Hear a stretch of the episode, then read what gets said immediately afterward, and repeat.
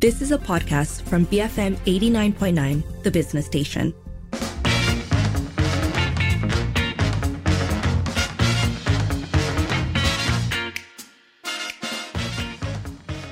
In the meantime, it is 5:41. It's time for trending today, where there is a lot of conversation around whether we need more new malls in the Klang Valley.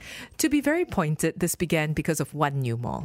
Um, and it's a new mall that has been getting a fair amount of attention and focus, and frankly, uh, complaints since before it even opened. Because Pavilion Damansara Heights officially uh, opened up yesterday, October 9th. They've been advertising this for quite some time.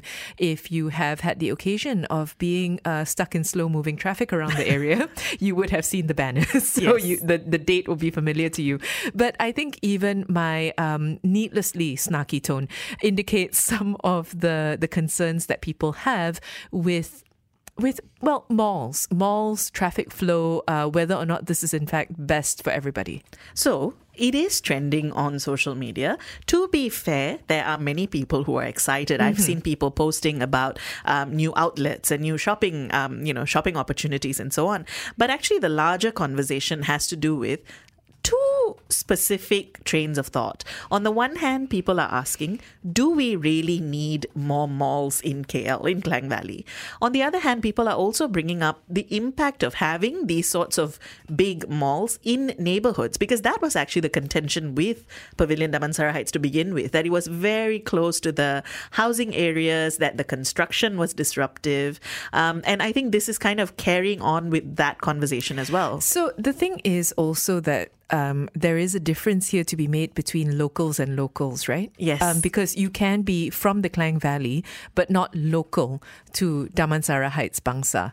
Uh, and that does mean that there is a difference between what you might enjoy about a mall as a visitor on the weekends and how people who have been living there for years but suddenly have to deal with increased traffic, changing traffic flow, um, and not necessarily seeing that, not, or, or not necessarily thinking that, oh, well, now I can just pop in there for let's say a pharmacy and grocery run right? Because the the whole point of the neighborhood mall in theory is that it should benefit the people who are in the neighborhood for exactly that that it's a one stop center that I'll be able to go and get my shoes fixed get my keys I don't know copied and at the same time get a haircut buy groceries. That's in theory what a shopping center in a neighborhood is supposed to do for you. Uh, but I think what is the reality at the moment is that a there are too many of these neighborhood malls to begin with, so the benefits seem not so clear. Uh, and then the other thing is that, well, yeah, that's all fine and dandy for the people who live there, but lots of people who also don't live there are now going to come flocking. So lots of people talking about traffic. Mikey, Irfan, um, Sami, all on Twitter pointing out. Um, so Mikey saying, for instance, the traffic around this building is insane. One kilometer can become 30 minutes, which again points to, is it really the best place to do your, you know, after work grocery shopping on your way home? Um, but Xavier um, is also pointing out um, the fact that there have been many malls around the Klang Valley that unveiled to a lot of fanfare and have since become, well, to put it kindly, not very popular. They use the word abandoned.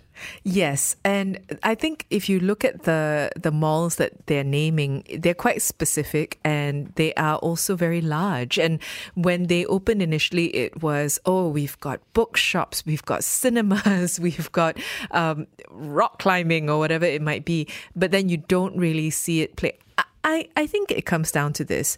Um, I I'm a mall child. I think a lot of people born in the 80s, 90s um, are are mall rats. Basically, are used to growing up and hanging out in malls. And even as somebody who is therefore kind of fond of them, they they've played a part in my life as an urban dweller.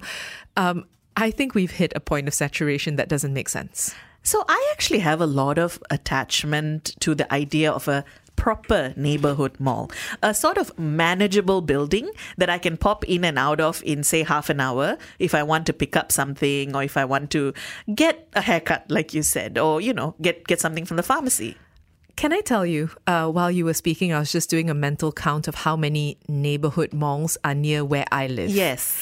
And I think within a uh, five kilometer, let's say, radius, three even, um, it's about seven. And they're all not like big malls, but these sort of No, they're- mid-sized, they're neighborhood malls. malls. Yes. Yeah. So again, how many does one need, right? Because then you're talking about traffic, you're talking about people coming for not necessarily a neighborhood reason. Um, others on Twitter just really talking about, well, maybe we don't need more malls, right? So Fatin says, too many malls in Klang Valley. We need more parks, better public transport, pedestrian walkways with trees. Also in Selangor, um, mainly Shah Alam, bus stands don't even have roofs. There's a limit to being minimalist. So basically saying there are other things we should be focusing on. Yes. Um, meanwhile, there are also, uh, well, Sleeping Gorge also says, enough malls. I need more recreation parks because I'm too broke to hang out at the mall. Yeah, the mall walk after a while, I think, can uh, become quite expensive on the wallet. Anyway, keep your thoughts coming. Um, we are talking about, well, on the one hand, um, the newest mall on the block, but largely we're asking you do you like having a mall in your neighborhood? What are the pros and cons? You can call double seven double three two nine hundred, send us a voice note or WhatsApp 018 789 8899, tweet us at BFM Radio. business, finance, and music. BFM 89.9. BFM 89.9 that was the Doobie Brothers with Cotton Mouth. It is 5:51. You're listening to the evening edition with Sharmila and Lynn. And on trending today, we've been talking about neighborhood malls really um, pavilion damansara heights officially opened yesterday and there's a lot of conversation on social media about well both people happy to have a place to go to, but also a lot of uh, complaints about things like traffic and whether essentially does Klang Valley need yet another mall. So we've been asking you for your thoughts. Do you like having a mall in your neighborhood? What are the pros and cons? You can call double seven double three two nine hundred, send us a voice note or WhatsApp 018-789-8899. Tweet us at BFM Radio. So we have Neil who says neighborhood malls are malls that you walk to. Try walking in Damansara Heights. The real problem is a complete lack of city planning. So yeah, so this is interesting, right? I I don't know whether I ever thought of neighborhood malls as a mall that you could walk to, but ob- obviously that makes sense. Um, I also think that a neighborhood mall should be a mall that is easy to get to, not one that you have to sit through traffic or worry about how long it might take you to do a quick dinner run. Um, again, uh, which goes back to the idea of planning. Uh, yeah, there's planning, but there's also the question of um, profit. Yeah. Right? I was going to say greed, but greed seemed harsh. But uh, I think that there is a question of what it is that land is used for because the, the neighborhood malls that I'm thinking of that are in my neighborhood, um, and, you know, I live in PJ, so the, the story is one that's as old as time or at least as old as 20 years now in which you have a place that used to be occupied by a pasar pagi or um, or some other community center a food court what have you something low density but that land is bought out and it's bought out by somebody who plans to build more often than not a mixed use commercial building that is a little bit mall, a little bit office, a little bit uh, residential. And I think that's where you get that sense of, oh, this, this, the spirit or the personality of the neighborhood is fundamentally changing, which I think is what's always going to happen when you have large developments. It also happens to your old older neighborhood malls, right? A place that you're kind of used to going to quickly um, for your daily needs. Um, at some point becomes developed into becoming a much larger um, uh, like you said, a multi-use facility where there might be even a hotel or uh, you know a club and so on, and which can can really change the character of the area and particularly what residents feel they're comfortable having in their housing areas. Meanwhile, Michael says, why wasn't ensuring sm- smooth traffic flow during construction not a priority?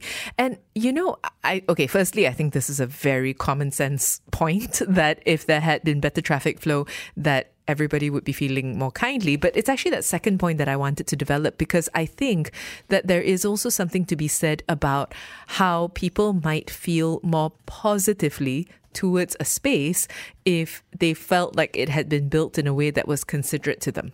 Absolutely. And I think it didn't help, of course, that in this particular case, it stretched on for quite a while, longer than people thought it was going to be. Uh, yeah, it was a pre-pandemic. Yeah, yeah. so that you know, some of it was unavoidable, obviously, um, but there was also complaints about dust and complaints about noise. And I know people who lived in the area who had to contend with not being able to uh, study or work from home. So I think you're right that some of this is if you are getting buy-in from the people who live in that area, you need to um, first ensure that they feel kindly and welcoming towards this. Because, I mean, look, the truth is having a new fancy mall in your neighborhood uh, is a positive in many ways for some people, but not if you've had to contend with years of discomfort before you finally get there.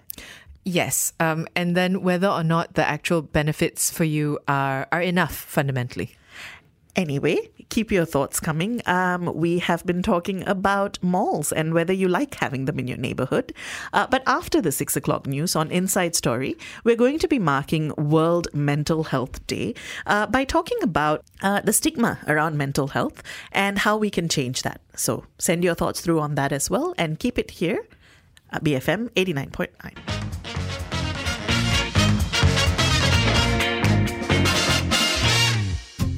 You have been listening to a podcast from BFM 89.9, the business station.